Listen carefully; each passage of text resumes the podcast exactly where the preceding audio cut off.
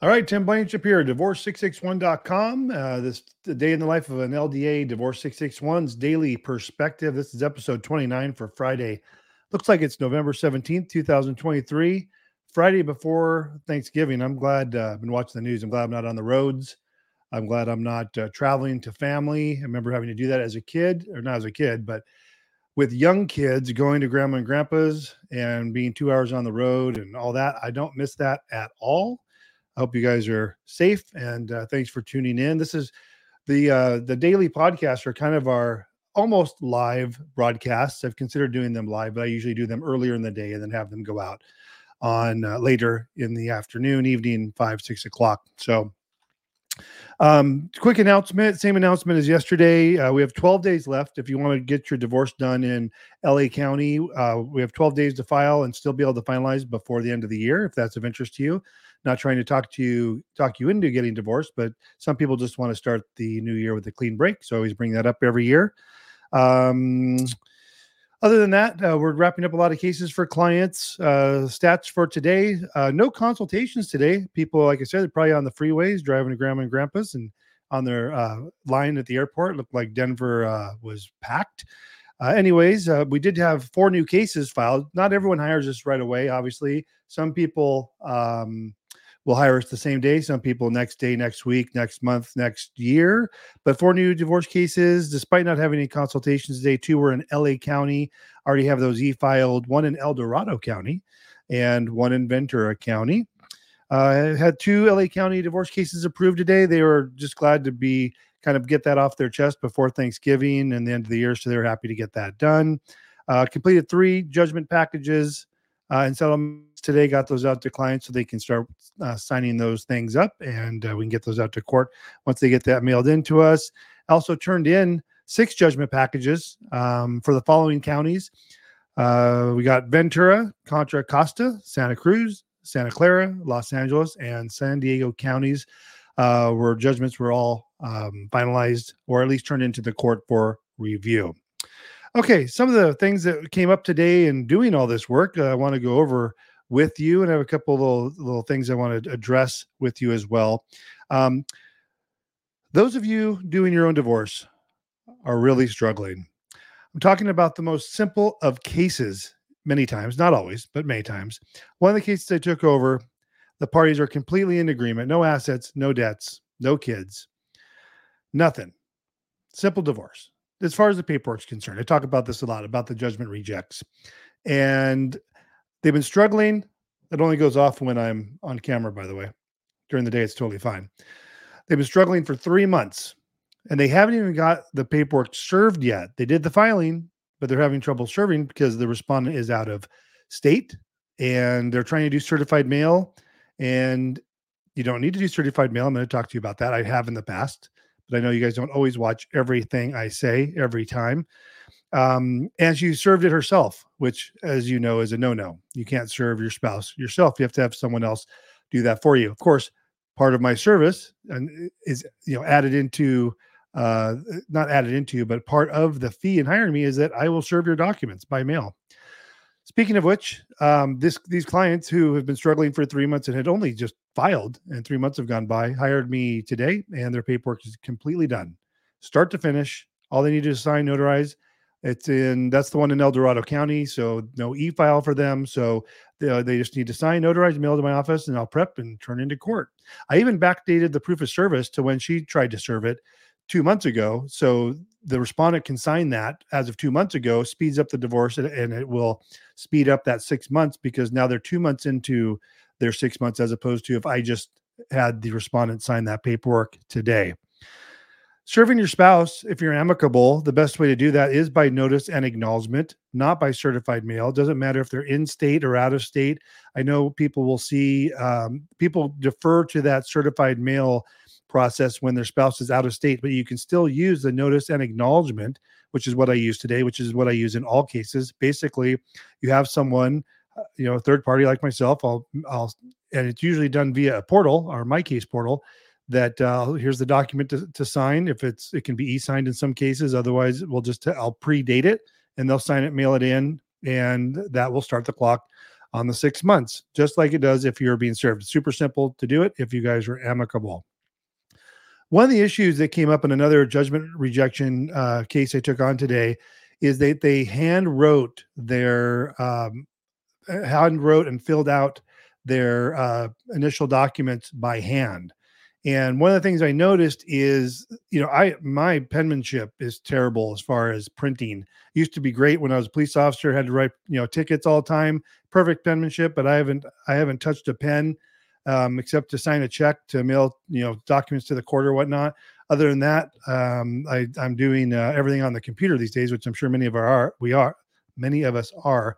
Uh, but yeah, penmanship, you know, people struggle, um, particularly our kids who uh, aren't even writing uh, letters these days. I don't know what's going on in school anymore.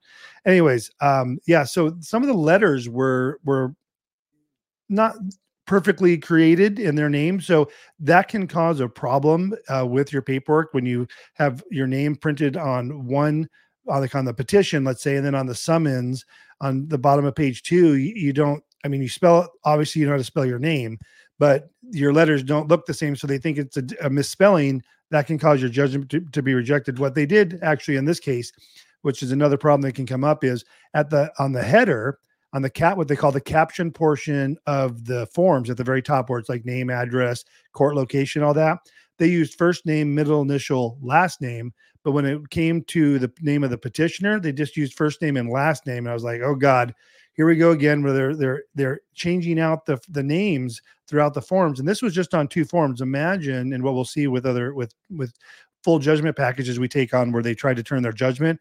First name full middle last. First name last.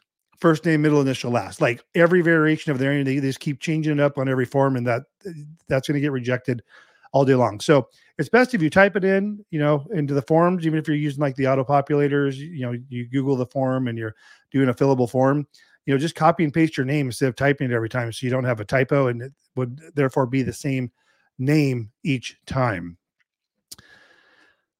So yeah, number four was going to be using that. So that's what we just talked about. Number five, I want to go over a spouse support request on the petition. I did this yesterday as well, but again, they had someone uh, the ju- judgment I took over on the for spousal support where it says spousal support on the petition they wrote none across the top. You don't do that. You mark terminate the court's jurisdiction to petitioner and respondent. Not just one but both if that's the case if that's applicable. So i'll go over the three options again. Reserve jurisdiction that means no no spouse support now but maybe some in the future. Terminate the court's jurisdiction over spouse support that's no spouse support now or ever. And then the other option is spouse support payable too so you want it, you don't want it, you may you might want it later, but you don't just fill in something that's not there. That's going to cause a judgment rejection when you go to turn in your judgment. Because this will be an amicable case, that's not an issue that will cause the judgment to reject in an, in an uncontested or default with agreement type case. But if it was going to be a, a default without an agreement case, they would have to amend their petition. That judgment would never go through. Okay, I want to talk to you. So I had a consultation yesterday and the first question out of the guy's mouth was, "Look, I'm looking for the cheapest price." And I understand people are are wanting to um, find value is what I think he was probably probably meant to say find value, but he was really about the price. And I said, "Look, this is not a commodity. You know, this isn't a car or um, any other type of commodity that you can put a price on and then go shopping that price because this is a service industry, and the level of service you're going to get from every service provider, be, whether it be document preparation, paralegal service, whatever you do, someone to come clean your house, clean your car, any service industry, that's not going to be the same. So you can't, you have to build that value in.